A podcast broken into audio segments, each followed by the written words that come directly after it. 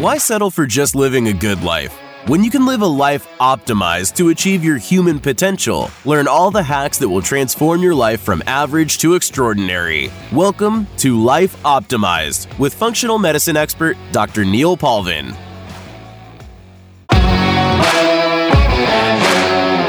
Why settle for just living a good life? When you can live a life optimized to achieve your human potential, learn all the hacks that will transform your life from average to extraordinary. Welcome to Life Optimized with functional medicine expert Dr. Neil Paulvin. Thanks for tuning in. This is Dr. Neil Paulvin with another new episode of the Life Optimized podcast where you help yourself optimize your health, your business, and your fitness. And we're really excited for a great new episode today. We're here with Dr. Jay Wiles from Hanu Health. He's an expert in many things. We're going to talk today a lot about heart rate variability. You're going to learn a lot of new things, everything from it's not just as simple as sympathetic versus parasympathetic and how you can utilize it from everything from your your fitness routine to your helping your mental health. Dr. Wiles, thanks for coming on and uh, introduce yourself. And I know you've had a very um, a, not a long journey, but you've had a very accomplished journey so far. So, how did you? Where'd you start out from? How did you get into producing HRV wearables, and why do you think it was necessary? Yeah, thanks so much for having me on. Really excited to be here. You know, it's a interesting journey of mine because my background, I'm a, I'm a licensed clinical psychologist with a specialization in health psychology. And so basically what that means is I went to school, got my doctoral degree and did, you know, training and residency and a postdoctoral fellowship in working with clinical populations. So when I say clinical populations, I'm talking about individuals who've been diagnosed with anxiety disorders, depression, you know, schizophrenia, like more clinical related type of disorders. But I was always interested in the intersection between mental and physical health and how it, what's happening with our physiology and with our body. How does that impact the mind? And then also, how does the mind impact the body? And then I kind of took that down the rabbit hole of getting into uh, performance and, you know, working with uh, health optimization and professional athletes. Uh, but it was kind of like an unconventional journey because a lot of people think of me now as like the psychophysiology expert, the heart rate variability expert. And I actually never came across those terms when I was in school. I actually came across those terms when I did my one of my first rotations uh, with the Department of Veteran Affairs as a resident. I was working uh, with a pain clinic for veterans, and what this pain clinic was intending to do was to titrate people off of opioid-based medications and utilize more effective strategies that weren't as addicting, and then also didn't have uh, the side effects that opioids do. And so these were, you know, uh, it was a it was a full integrative clinic. We had a nutrition component You know, we had a chiropractic component, we had a meditation component, uh, we had uh, uh let's see what else, um, uh, exercise component, sleep component, and then we also had this thing called biofeedback. And I'd never really been exposed to it before, but I was like, well, let me check it out. It's one of the things that a part of my rotation. I want to see what this thing is all about. And I found that these individuals were hooking people up to these different physiological sensors and then teaching them how to manipulate and change their breathing. And in turn, this was supposed to help them with their pain response. And at first, I was kind of like, this seems almost a little bit gimmicky, a little bit woo woo. And then we started publishing studies and kind of in the scientific field. It's like once you start publishing studies and demonstrating efficacy, of a certain modality, well, then everybody starts to, you know, eyes get wide and ears get wide as well. You start to listen and you start to kind of check things out. So I was fascinated because these people were reducing their pain response. Like subjectively, they were feeling better by changing this thing called heart rate variability. So for me, I just took that down the rabbit hole. I was so excited about this research and I was so fascinated by it because, you know, for a lot of these veterans, it was the fact that like psychotherapy and counseling seemed very soft to them. Like these are hardcore, like military individuals who like didn't want to see a head shrink. Like they wanted to do something that was objective and science driven, um, even though therapy is science driven and can be objective. And so this was very fascinating for them. But really what it was in the end, it was like a quantitative or objective way to demonstrate change in the nervous system when someone was doing breath work. And I was just fascinated by this. So, so I again, went down the rabbit trail of, of kind of just developing a niche in this area, got board certified in biofeedback, peripheral biofeedback, and then in heart rate variability biofeedback. Um, started being, you know, part of many different scientific studies and publishing articles in this area And then I opened up my own consulting firm where I was working with professional athletes and executives and everyday individuals who were utilizing these strategies of heart rate variability monitoring and biofeedback to improve overall mental wellness and reduce things like anxiety and reduce depression and improve their resiliency to stress. And then in terms of the question you asked about like why did I want to develop a wearable? Well, honestly, it was because we saw a gap in the market. I wasn't headed down that path by the way. Like I was just f- fine doing my consulting and my having my own private practice. Like it was an enjoyable thing for me to do that. Uh, but I was approached by one of my clients um, who was like I you know he was a a tech entrepreneur and said, I think we can build something better than what's on the market because there was a bit of a gap there. And so we said, okay, let's do it. let's build a way to track people's stress response very accurately, very uh, with high fidelity, high granularity, provide them with tailored treatments and therapeutics, um, and create a system, which is where Hanu was born back in August of 2021. So we're a pretty new company, uh, but we're out in the market now, which is highly incredible. So yeah, that was the uh, journey it into uh, whatever that was, five minutes. that's in a pand- in a pandemic world. That's pretty impressive to build up to having the product on the market in my apartment in oh, about a year or so. That's that's pretty darn impressive. So explain to people biofeedback is something I learned in med school oh, like 20 years ago, 25 years ago. And now it's starting to come, now that the mental health and breath work is starting to kind of have a, re, a reemergence as something in the mainstream. Explain to people what biofeedback is, the different ways it can be done, um, mm-hmm. and what is really. I mean, it has great amount of uses. Yeah, for sure. So yeah, biofeedback is actually like you mentioned, it's not something that's new.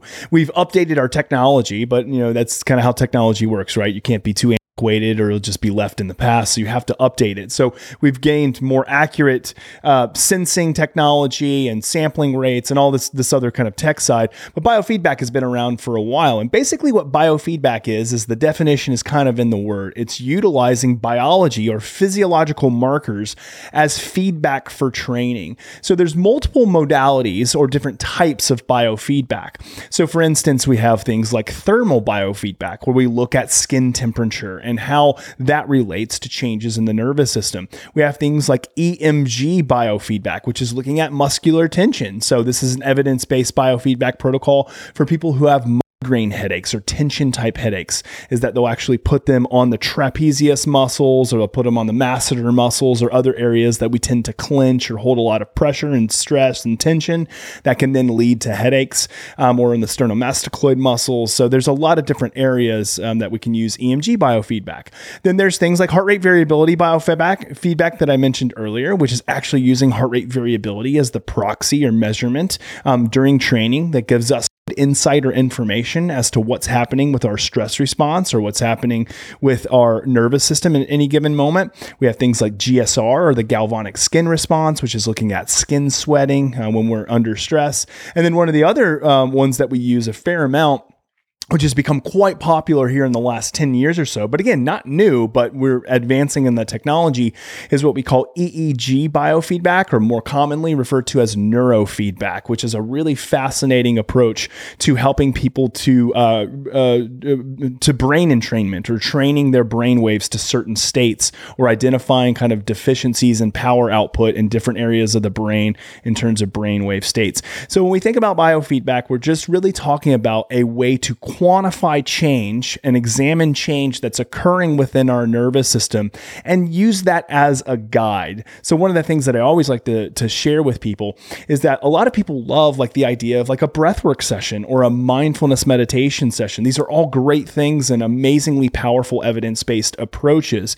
But the one common thing that I get from people is they're like, well, you know, at the end of the session, I think I feel better, like I feel less stressed, and that's great. And we want that. Like we want people to experience experience the subjective change in their stress. However, the great thing about biofeedback is that they can actually see in real time changes in their data, changes in their nervous system. And what that really helps people to do is condition a different response because now it goes from, yes, I subjectively feel good, which is great, we want that, to also kind of compounding that with, I have objective data that cannot lie. It is showing me like in the moment real time change in my nervous nervous system. And for a lot of people, that gives them a ton of buy in to say, okay, this is not just woo woo breath work. This is not just woo woo meditation. Like there are actual physiological changes that are occurring. And I see this in real time. And it's a very valuable buy in. Yeah, exactly. I mean, I think now that people have not just had that feeling, it's the the data backs it up. I mean, I've seen it from patients from, like you mentioned, from chronic pain and headaches to anxiety to just day to day life and their their work and sports performance improves. It's it's A to B at this point. Now, you mentioned a lot of different types of feedback. You've developed a wearable. Um, a lot of people ask about neurofeedback, and you brought it up. How do you comfortable do you feel? And how good are the at-home neurofeedback devices? There's been an onslaught of those over the last five years or so. Some are still here. Some have unfortunately died in early death just because they just weren't reproducible. Is that some? Again, we definitely know HR variability, which we're going to get into a second. Is you could definitely do at home and get the benefits. Can you do that with a bio and neurofeedback as well?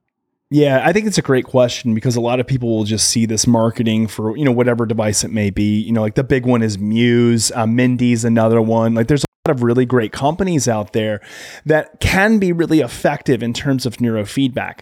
The problem that can arise, though, is that many of these companies that are producing these wearable EEGs or at home EEGs is that they're only looking at one area of the brain. Um, so, for instance, and again, this is not just to, for me to kind of mm, push back on Muse, if you will, but Muse, it's at the frontal lobe. So, the, the device actually sits at the frontal lobe, and which means that the brain waves it is measuring is right at the frontal lobe. Well, what if you have some sensorimotor problems and you need to get the top strip of the brain or the sensorimotor strip. Or maybe you kind of have some locations that we've identified that are maybe more in the temporal lobe. So uh, the problem is, is that you kind of get more or less a one size fits all uh, with a lot of these neurofeedback, like at home trainings, which is mainly just going to be like frontal lobe brain entrainment, which for some that can be really great. For others, they may not notice a lot of benefit because maybe that's not where they're experiencing kind of a lot of the detriment when it comes to, you know, brainwave uh, a need for brainwave entrainment. So like has ADHD for say, uh, uh, for instance, frontal lobe trainment can actually be extremely powerful from a neurofeedback perspective. But again, if we find more of the deficits don't lie in the frontal lobe, but are maybe more in the temporal lobe, maybe they're more in the parietal lobe, which runs more on top of the brain or top of the skull, then uh, we're not doing a lot of good by just looking at kind of frontal lobe brainwave entrainment. So it really depends. There's a company um, that I was going to look it up here on my phone. There's a company that's coming out right now who's producing like a full head cap um, uh, at home trainer. I want to say it's like Sensei or something like that. Yeah, uh, it's exactly. Yeah. Yeah, they're more expensive. Um, I think they're going to be like maybe fifteen hundred to sixteen hundred bucks. But from what I've seen, the research on that it looks incredible. Um, so if you someone has that disposable income, if you will, um, that can be really great. And if you are already seeing a neurofeedback specialist like that as an adjunctive for like at home training, incredible. But the great thing about seeing a neurofeedback specialist or doing what's called a QEEG or a quantitative brain map, um, that can be uh, that can be really important important because then people can then you can hone in on exactly where the deficits are in brainwave kind of output or power output and then focus on training certain areas. Whereas a lot of these at-home trainers is like the one size fits all frontal lobe brainwave entrainment um, more of kind of like a meditative brainwave entrainment uh, less like traditional neurofeedback. So i I that's my long-winded way of saying there can be some benefits, but I don't necessarily think it's like the best practice approach for everybody just to say, let me go get a Muse or let me go get some of these other ones that just do frontal lobe um, entrainment. No, I totally second everything that uh, Jay just said there, and I mean I've had QEEGs. It, it's not the most. It's the most. It's a very interesting experience. I mean, at least some of them you have gel in your hair, you have these little red beanies on, and uh, but the information that I know, I when I had it, it was like a psychic was talking to me and saying, "Okay, did you have this experience?" And like, yeah, how do you know that? And I'm like, Okay, I mean, it just even that I bought in because he was saying things that ne- that nobody knows. I, ne- I didn't tell them beforehand, and that data again allowed us to have a very specific approach. I knew what to do rather than just kind of throwing darts and hoping to hit the, the bullseye. So it, I agree. I think the QEEG, no matter what you're doing at home or with a specialist, is incredibly important. So I, right. I second that completely. Now let's get into which I'm sure you prob you've been you get asked every day what is for people who don't know and that's what i again i really want to dive into because people have whatever app they have right now, and most of them still know what what their HRV actually is. They just know what their numbers, and they just want to have it higher, which we'll get into in a little bit. Um, so, what do people need to know 101 about what heart rate variability is? Yeah, I, I think that just a basic definition. The, the one thing, the one thing that ends up happening is that like heart rate variability now is like ubiquitous, right? It's like eh, like you mentioned, it's on every wearable. It's if you have Oura or Garmin or Apple Watch or Whoop or any other the other really great wearable brands, most of them are tracking heart rate variability. Um, almost all of them, except for you know a few of them, and I'll mention that here in a second, are tracking them at night only, and I'll explain why that is here in just a bit. But uh, it, it can be very confusing confusing because it's a metric where people are like, uh, what do I make of this number? Like, should I be comparing it to others? Like, uh, how do I even use it? So I like to always kind of just break it down into simple chunks because uh, one thing about heart rate variability is that it is not an easy metric to understand. There's actually a lot of vast complexities to how heart rate variability is produced and then also how it is interpreted. But I want to just make it like understandable, palatable, and then also practical. So here's how I explain it. A lot of people are very familiar with what heart rate is um, because intuitively, heart rate will make sense to people. So if you're wearing a watch and you look down at your watch and it says, My heart rate right now is 60 beats per minute, what that is indicating is that on average, in the last 60 seconds, your heart rate was beating at one sec or at one second intervals. So every second your heart was beating. Okay, intuitively that makes sense. Now, is that correct? Well, approximately that can be correct, but is it actually accurate? No, your heart was not beating exactly at 60 beats per minute. If that were the case and your heart was kind of acting like a metronome, then actually what would happen is, is your heart rate variability or how much your heart varies in terms of time between beats would be zero, zero milliseconds seconds. That's not a good thing. And we'll explain why that's not a good thing here in just a second. But what we do know is that the heart rate changes. Um, it actually changes like all the time. So if you're wearing a heart rate monitor, for instance, that's looking at a lot of fast paced data and it's giving you real time looks into your heart rate, you'll see it go up and down and up and down and up and down. Heart rate changes. Well, why is that? The main reason heart rate is changing is because your heart has to adapt to millions, billions, I should say, of processes that occur every single second. And the way that it, it, it adapts is by the speeding and slowing. And what that's typically driven by is actually your breathing. So we know that there's a process called respiratory sinus arrhythmia or RSA which is how your heart rate increases upon inhalation and decreases upon exhalation. And when that happens across that respiratory cycle, we see heart rate again go up and down and up and down with your breathing. So we'll talk about kind of the role of breathing here in just a minute, but I wanted to kind of throw that primer in there. So if your heart rate is changing all, every single time you breathe, um, even if you're not breathing, you're holding your breath, your heart rate is changing. Well, what does that mean? Well, that means that there can be a lot of variance between the time between heartbeats because it can go from 60 all the way up to 90 within a couple of seconds, and then from 90 all the way back down to 60 within another couple of seconds. There's a lot of change in your heart rate that's occurring. And so we are actually able to look at all the different changes that occur in the time between each heartbeat. And how much do they vary from one another? And we refer to that as heart rate variability. Well, why is that important? Well, we know that heart rate variability at its, at its core is the single greatest non invasive proxy that we have for, a, for assessing the dynamic changes that are occurring in your nervous system.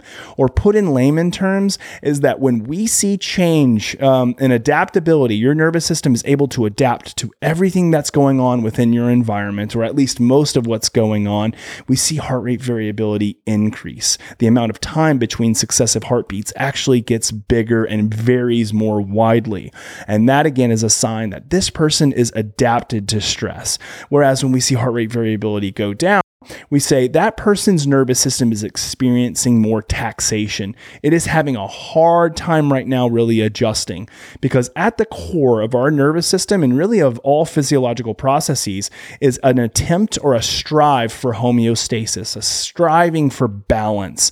And when cannot adapt because of all of the stressors that are occurring and that balance kind of gets out of whack, that's representative by many different metrics an increase in heart rate, a reduction in heart rate variability. So, again, at its core, heart rate variability is going to tell us like how well are we adapting to stress at any given moment, or maybe how not so well are we adapting. That is that sums up in a nutshell. So let's break that down a little bit. So, so again, a lot of people say the de- traditional definition you hear it's your paras, it's how well your paras, your vagus nerve is accommodating your parasympathetic, which is your calming, rest and relax response versus your fight or flight response versus sympathetic. There's more to it than just that. I mean, again, the breath, the breathing, or cold, or things that you do to help hopefully regulate and improve your HRV. Is not just work not that A to B where okay, we're just going to get kick that vagus nerve, that parasympath- parasympathetic system into place, and your HRV is going to be perfect. Is that a fair statement, or um, is there more to it than that?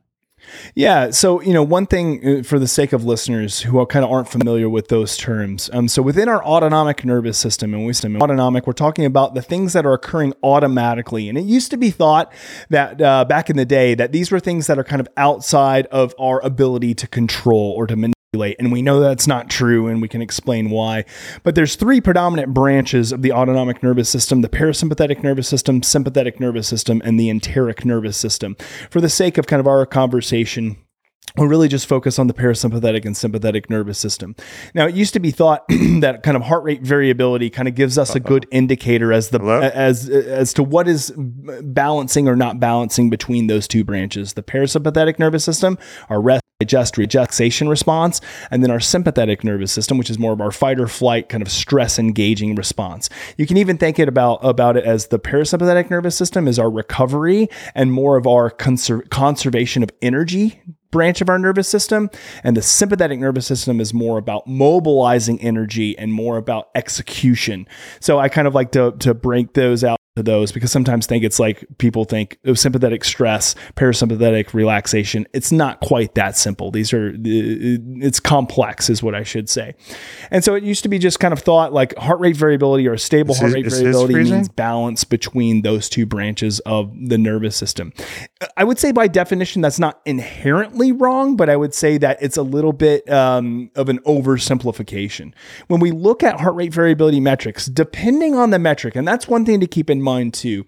Heart rate variability is a compilation of metrics. It's not just one singular metric. Now, a lot of devices will give you one singular metric, which is typically what's called RMSSD. It's a great short term measurement of parasympathetic engagement but there are a compilation of different metrics. What these metrics are telling us depend on what the metric actually is. So people have to really be aware of that. But if we're really looking to say, okay, what is happening within the nervous system? There are a few metrics that we really turn to that can give us more of a high fidelity kind of overview of what's going on. And it can tell us like whether or not our vagus nerve is being actively engaged or disengaged at any given moment in time. And we can see patterns of data change and behavioral change that coincide with with that information. So again, this is is kind of like why there's a bit of complexity um, to this metric, is because it does indeed kind of give us some insight and awareness as to kind of what's going on within kind of our, our vagus nerve or vagal functioning, or what we would call as vagal tone.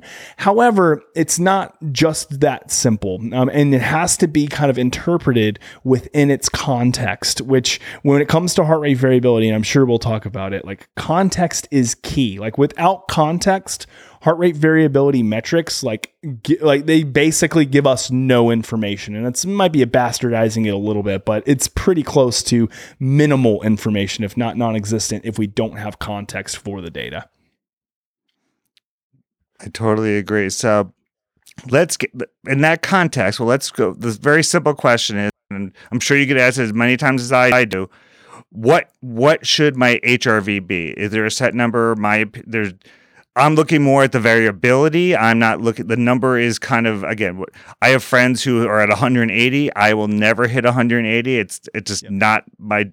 Uh, it's not my makeup. It's not going to happen. I understand that. I'm looking to make sure that I have a decent variability and I'm not in the teens. If I know I'm in the teens, I know I'm in trouble. So, sure. what do you tell p- clients and people out there? What in terms of should they be looking for? Is there a set numbers, is the variability? And then we'll get into kind of how that interplays as we go on here. I think this is the most confusing aspect of heart rate variability is that people don't know um, kind of how or what or if they should compare it. Because if you think about a lot of the other biometrics that we have, we have what, what are called normative basis of comparison. So we've been able to study, you know, millions of people and have billions of data points, and we can say, okay, for this select group of individuals, here's kind of a range that typically you want to find yourself in. So th- let's we can think about many metrics that kind of operate like that. Blood pressure being being one of them. There's thresholds, and this is kind of the normal kind of range. You know, other things like not a great metric, but one that we do have is BMI is one of those where you can compare.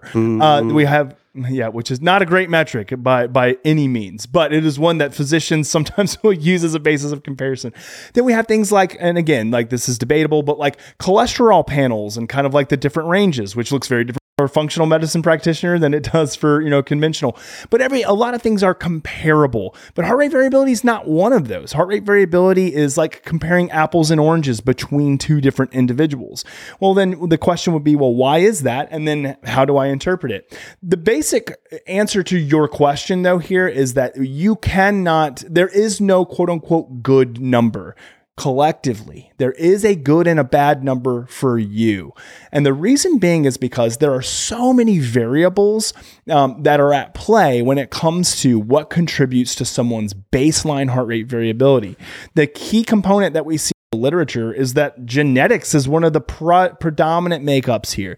So we've there have actually been studies that have been done that have looked at um, people who have a very s- similar genetic um, makeup. So siblings, looking at kind of you know uh, uh, parent-child relationships. A lot of twin studies on this as well that have looked at what is baseline heart rate variability and then also takes into consideration the variable of overall health status. And what the studies have demonstrated is that even outside of someone who is quote unquote healthy, the biggest or key variable or moderating variable is actually genetics. Now, I don't want to kind of sit there and say then, okay, well, you know, whatever kind of genetics has laid in front of you, then therefore, like you have, you, you are, you know, kind of a victim or a prisoner to genetics. That's not what I'm saying here. But what I am saying, though, is that I think people need to learn how to interpret their data in that light and also learn that this is not a data point of comparison. So if it's not a data point of comparison, and I can't go on to, you know, Instagram and see someone posted their 180, you know, heart rate variability, and I'm sitting over here at, you know, whatever, it could be 30. Like, is this a problem? Like, am I going to die? Do I have quote unquote low HRV? That is the question I get all the time. I say, let's take a step back. Um, and the step that we need to take back is number one, understanding what that metric is telling us. And number two, understanding how to interpret it within its context. Here's the one example that I always give, and I think it's easy for people to understand is that let's just say that baseline range does not matter. And I'm not necessarily here sitting here saying that it doesn't matter at all, but let's just say it doesn't matter. Well, then what component would matter? Well, I can have a really well-conditioned athlete who comes in and, you know, from a cardiorespiratory fitness standpoint, they are really in shape. And I may do, you know, some work with them and say, "Okay, let's do some biofeedback and I want you to move that marker. Your heart rate variability, I want you to do some biofeedback and raise it." And maybe they start off really high at 100 milliseconds and they do, you know, a minute, two minutes of biofeedback and they raise it from 100 to 102. Okay, there's that person. Then I and the next person who tells me, man, I'm stress resilient, like I'm feeling good. That athlete, by the way, super stressed, they're overworked, they're overreached. And I have this individual who comes in and says, okay, I want to do some, you know, biofeedback for health optimization and for mental wellness. And they start off with a 30 heart rate variability, 30 milliseconds. I have them do biofeedback and they raise it from 30 in the matter of two minutes to 70. Okay, who has the more resilient nervous system? The one with the really high heart rate, heart rate variability, where they can move it only from 100 to 102, or the person who just moved it from 30, which mm, people could consider low if they didn't hear this talk, and they move it to 70. I want the person who can go from 30 to 70, not the person who's at 100 and go to can go to 102, because what that demonstrates is strong control over the nervous system, and that is the primary way that we use at Hanu heart rate variability is developing strong self regulation of your nervous system so that when you tell it to move, it moves. That is the whole key and component to biofeedback is learning how to control the nervous system so that when you need to tell it to do something, to relax or to engage, it listens to you because you've already put in all the hard work. You've already trained it. You've been in the mental gym or the biofeedback gym.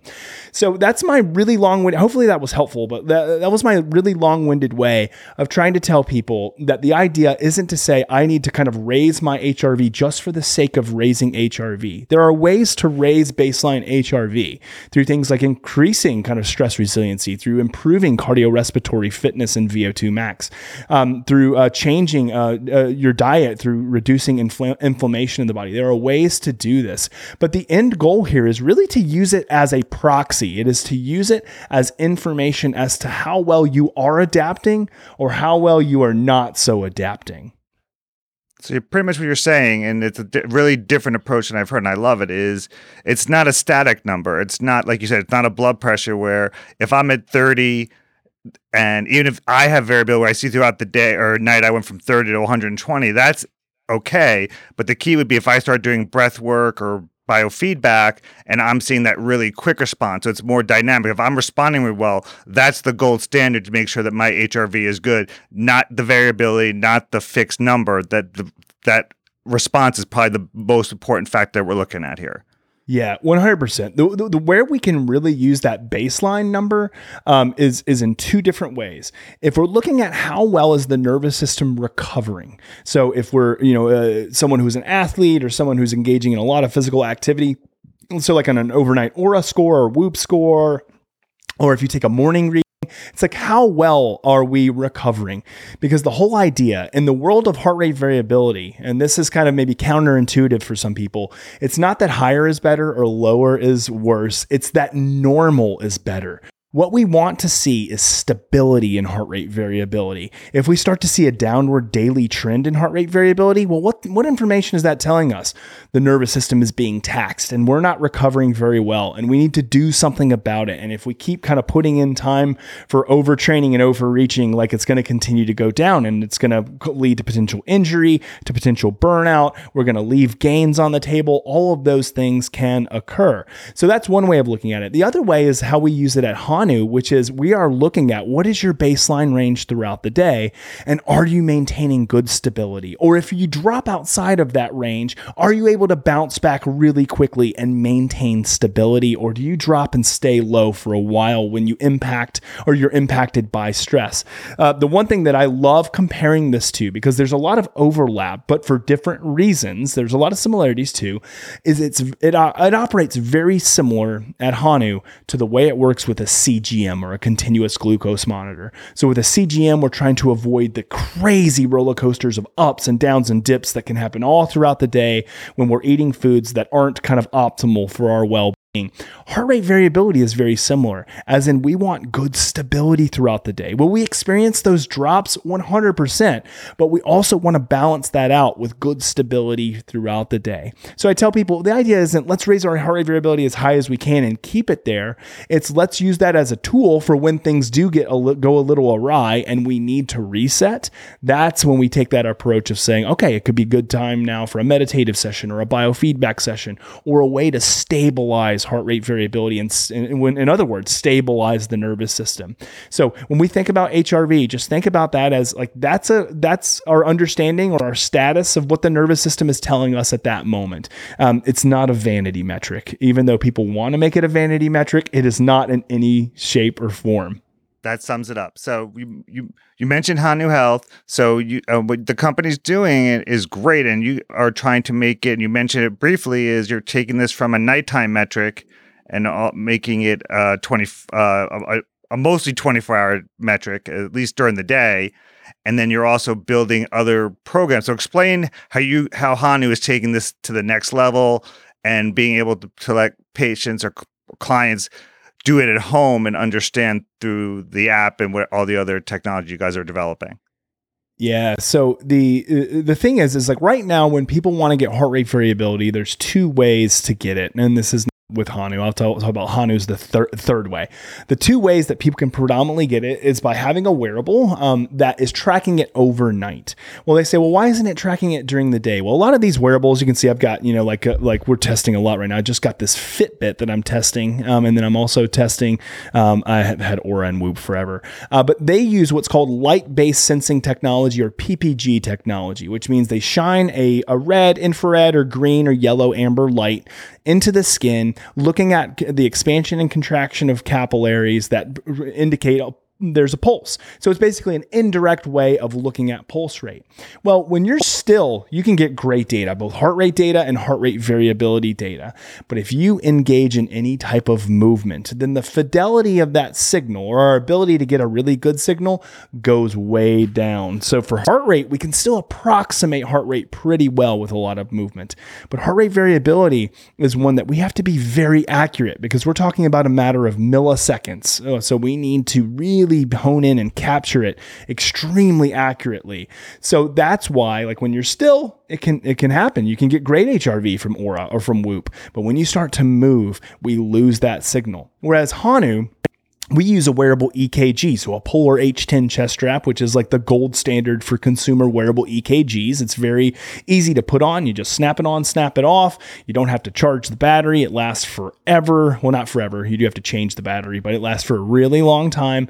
And the great thing is, is that we're getting the direct signal of the heart. We're actually looking at the electrical output or the QR, QRST wave of the heart. So we're able to pick up on what's called spikes and measure those in, with with exactness under almost all conditions.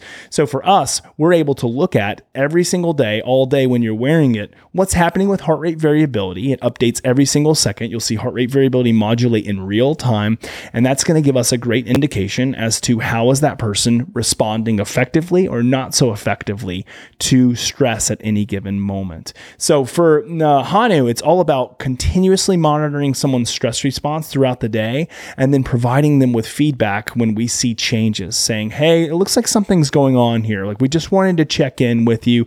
It might be time to kind of do some breath work practice or do some biofeedback practice. So, in that extent, it works like a stress monitor and a stress coach all in one.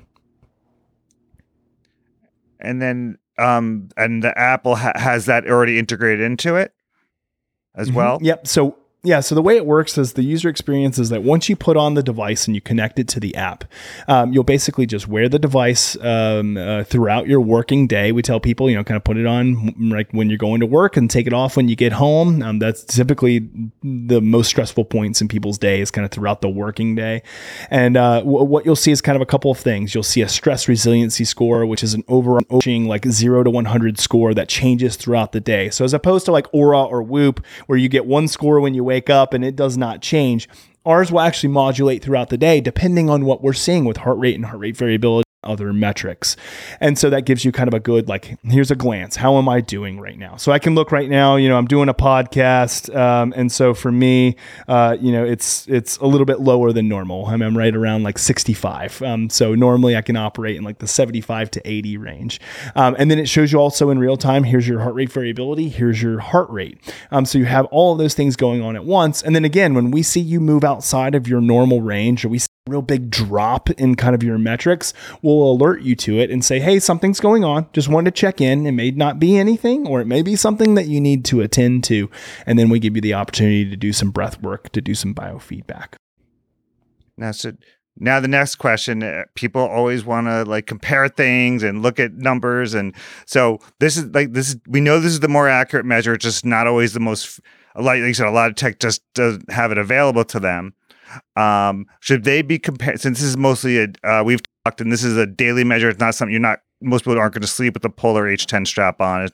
Um, should they be comparing it to their Oura or their Whoop at night? Are the numbers going to be dramatically different? Obviously, there's different. Obviously, sleep versus work. I'm sure the, the stress levels are hopefully going to be worse during the day. Is it yeah. is it apples and oranges? Is it or is it something that they can at least get an idea on both ends? It's a, it, it, I love this question because it is one that I think that a lot of people get a little bit nervous when they wear Hanu because they're like, well, I've been tracking my HRV uh, with Oura or Whoop for years, and this is telling me something like way lower.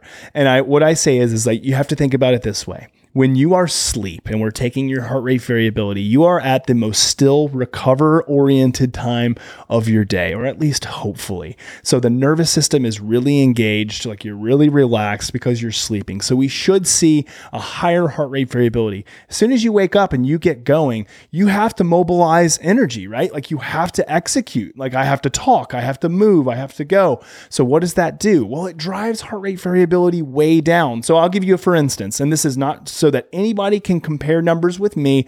I just want people to have a, a frame of reference. My typical overnight heart rate variability is right around 100 to around 115. That's my window. Now, throughout the day when I'm wearing Hanu, and again, 100 to 115 for Oura at night, when I'm wearing Hanu, it's generally around 35 to 50. So, I mean, cut it in half, if not even more. Well, why is that? It's because I am actively engaging. I'm mobilizing a lot of energy. Even me sitting here and just typing on my computer, I'm mobilizing a lot more energy than I would when I'm sleeping. So, a lot of people, again, they get a little bit nervous because they're like, yeah, my Oura says like 80, but I'm in like, you know, 15 throughout the day on Hanu. Like, am I going to die? No, no, no, no, no. Like that is not the case. Like you are, you would expect to see that. So there's no need to worry. Your baseline range throughout the day when you are actively engaging is going to be way different than your overnight heart rate variability. That is good to know. And people, so people understand the difference there. So, um, I'm sure. What is one or two things that people can be doing on a daily or several times a week basis that is pr- that's going to be simple? Well, I don't have to be simple. That's going to be the best thing they can do to optimize their HRV the best we can. I know that's kind of almost become based on what you're saying. It may not be the easiest A to B term at this point, but what can right. people do to get that HRV better? Is it breath work? Is yeah. it biofeedback? What what can they do? Yeah, it's a, it's a good question. One that we are asked a lot of the times, right? It's like, how do I raise HRV, or like, what are the kind of the most optimal strategies? And to be honest, like, it can be different for a lot of different people. Like, we'll take different types of like, let's say, stress therapies that a lot of people love these days: breath work or biofeedback, and meditation those are two very different types of practices. There's obviously commonalities and similarities, but two very different types of practices. There's a subset of people who, like, when they do biofeedback, their heart rate variability goes out the roof. And when they meditate, not so much. And then there's the flip of some people who do biofeedback or breath work and their heart rate variability, like, plummets. It's not great. And then some, it's like the meditation component, like, really heightens heart rate variability. What I would say is, is that for a lot of the people who have more of like this kind of, uh, significant response in the downward direction. So heart rate variability drops when doing biofeedback. I would I find that typically 85% if not more of these individuals it's because of performance anxiety. They're working really hard to raise their heart rate variability in real time with biofeedback. If that's the case, I say listen, take that phone, sit it aside, allow it to continue to track and just focus on a breathwork session that is not guided by data because there are some individuals, a lot of my high performers that if they try to guide themselves by the data, like it really messes them up. So I'd say like a lot of it is just kind of trial and error and practicing some different things and seeing what feels best subjectively. Where am I seeing a good objective data change? But the the the two components that I tell people that are like there's three. I know you asked for you know a couple, but I'm going to give three things that are like imperative. Number the one, number one Let's is do it. Let's do it. Number one is high quality exercise. Um, so, for the research on heart rate variability and stress resiliency has demonstrated that a good high quality combination of zone two heart rate training, zone five heart rate training, and resistance or weight training is like the the perfect match. And can you overdo those? Absolutely. So you have to know thyself, but good zone 2, zone 5 and resistance training can be very great for helping to reset the system. Number two is, and this should probably be number one. I mentioned exercise first, but I think number one, high quality sleep. Um, I think sleep is the foundational pillar of mental health because you can do everything that I'm mentioning breath work, you know, good nutrition, good um, exercise. But if you have really poor quality sleep and poor quantity of sleep, it's going to affect mental health, like undeniably. So making sure that sleep is on point I should be number one if that is a problematic area for you. And then the other thing that we see in the literature is biofeedback um, and breath work. So, biofeedback is basically just the quantitative or objective form of breath work. But there is a form of breathing that we tr- we teach, or biofeedback that we teach, um, that has been well supported and evidence based in the literature um, that we build into our app called resonance frequency biofeedback, and that is means that you find your resonance rate or rate that influence heart rate variability and the parameters around that and the physiology around that the most. And we actually in Hanu will run you through a test to find that breathing pattern that is most uh, effective for you and then we uh, we tell you what that is, and then you practice at that rate. So you breathe at that resonance frequency rate. And what we know is that it does a couple of things. Um, the primary thing is that it increases what we call um, heart rate magnitude or amplitude, which is the peak to trough differences in heart rate across the respiratory cycle. So kind of back to the beginning of the talk where I talked about the inhalation increasing heart rate and the exhalation decreasing heart rate. We want to find the breath pattern that maximizes that peak and that trough the most. Um, and then we also want to see which one is influencing your baroreflex mechanism the most. And what the baroreflex mechanism is, it's basically your body's way of maintaining um, balance of blood pressure. And we can estimates through different markers of heart rate variability. So we run people through that resonance uh, biofeedback or resonance frequency training or assessment, and then we have them train at that rate. And what we've seen is that people learn how to condition their nervous system to be able to respond almost instantaneously with that type of breathing pattern, so that when they find themselves in a stressful situation or context, they revert to it reflexively. It just becomes a natural inclination to breathe at that rate without them having to think about about because they've trained it so much. That's the important part of biofeedback is it's it comes back to behavioral psychology 101, which is that the more you do something and the more you pair something with something, the more you condition it. So if you condition every single time you experience a stressor and then do some biofeedback immediately with it, you're going to condition your body to reflexively interact and self-regulate to that stressor more often and reduce the frequency, the severity and the duration of that event having negative uh, impact or change kind of on your physiology. Uh, those three are perfect, easy to do, and uh, definitely could do through the Hanu app as well. So, briefly, you mentioned uh, in the beginning, how does HRV relate to mental health? Um, and unfortunately, we're uh, having a, a, mental health, I would call it a crisis in the, in the United States. So HRV and biofeedback are something that can definitely help. So, how does how does that relate um, and and how can we use it to help people?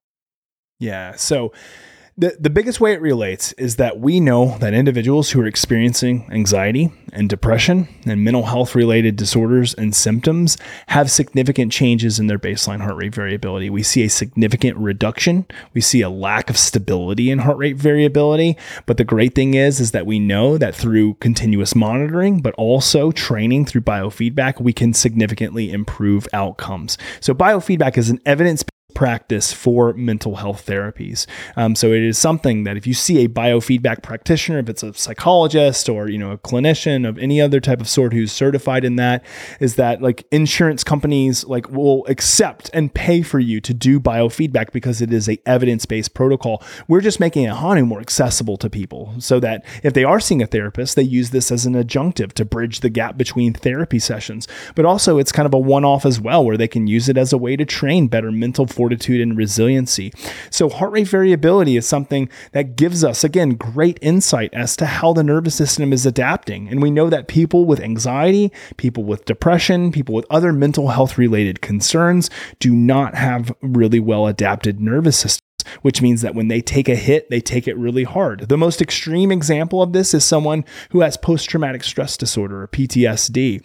Their nervous system is so shaky, they're already on edge, their nervous system is. And then when they encounter a trigger or a cue or a stressor, they get so derailed that it takes them a hard time recovering. So we see people who are wearing Hanu who have PTSD, their heart rate variability after a stressor will drop way below baseline stay there not for just minutes, but for hours on end because it shakes their nervous system so so much but then when they do a biofeedback practice they're able to not just regulate and get back up to baseline but to stabilize it within that baseline range. And that's kind of the point too, is to catch it as early as we can, stabilize the nervous system so that we can make it readaptable again, if you will, which is not a word, but I'll use it for this one, readaptable. The whole that's that's the whole point. So as much as we can instill stability of the nervous system's ability to adapt, the more we're going to improve mental health outcomes and not be as derailed. I always talk about this idea that at the core of Hanu and what we do is teach people how to regulate their emotions really well. And we teach them to do it through self regulation and self awareness. They become more aware of the things that are impacting their mental wellness. And then we teach them better ways to self regulate their mental wellness all through kind of the context of, of biometric monitoring and biofeedback training. That's great because it's something that it plays well in the sandbox. It can be done as a solo. It mixes with therapy. It can mix with medications, um, and all the new other techniques that are coming out. So it's, it's, it's important, and there's no side effects to it, which is always a bonus with psychiatric uh, medications and illnesses. That's right. So I wanted to say thanks for coming on. Let people know where they can find out about you. They can find out about Hanu Health. It's available now. Um, so explain all that to them, and uh, so people can check you guys out. Yeah, for sure. No, I, I, appreciate you giving us the opportunity to do that. So, kind of a couple of things. Um, you know, we are very active on social media, so you can follow me at Dr. Jay Wiles and then at Hanu Health, H A N U. And Hanu, by the way, if anybody was wondering, is is Hawaiian for breath, uh, which uh, which is obviously very much a core tenet of what we teach uh, in regards to therapeutics. So, at Hanu Health on Instagram, Twitter, you know, all all of the above. Um, we stay pretty active. Um, head on over to hanuhealth.com, and then we'll actually, if you use use code Dr. Paulvin, you'll get 20% off. So we'll give you 20% off um, so that you can get going in our platform. And the other thing that we offer too, we just opened this up. So this is actually the first podcast I get to announce it on. So um, uh, thank you for offering me the opportunity to do it. Perfect. I'm honored. There we yeah. go. There we go. We opened up a consulting arm. And so basically, what that means is that I'm taking on a select few individuals individuals um, to see as clientele. Um, I don't have a very large caseload, just considering, uh, or I say, say open for caseload is because I'm doing a lot within the company. But we wanted to give people the opportunity to work one one to get tailored focused treatment um, and data analysis and tailored road mapping for improving mental health uh, and wellness all through kind of my coaching and consulting and then also through the use of hanu so that's available now at hanuhealth.com slash consulting if you wanted to work one-on-one with me we have the opportunity to do that or just interested in the platform hanuhealth.com and use code uh, dr paulvin for 20% off Exactly. And if you have a chance to work with Jay, do it. He I mean, as you could tell over the last hour here, he knows his pipe better than almost anybody else out there, and he has, and he also can help you optimize it and, and make things better. So again, thanks for coming on the Life Optimized podcast, and hopefully we'll talk soon. Yeah, thanks so much for having me. It's been a blast. Bye. Whether you're an entrepreneur, a biohacker, or an athlete. If you're ready to take the next steps to optimize your life, visit drpaulvin.com. That's D O C T O R P A U L V I N.com.